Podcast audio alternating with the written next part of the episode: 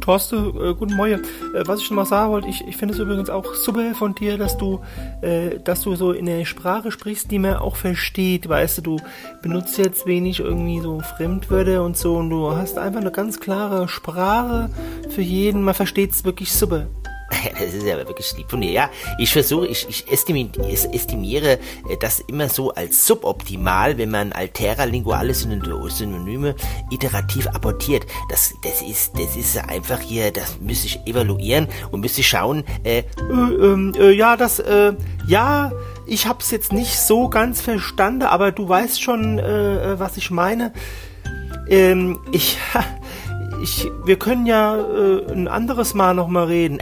Das ist ja kein Problem hier. Ich, ich kann dir nur eins dazu sagen. Populanten von transparenten Domizilen sollten mit fester Materie keine transzendenten Bewegungen durchführen. Ist doch ganz klar, ist doch ganz klar, oder? Hast du verstanden jetzt?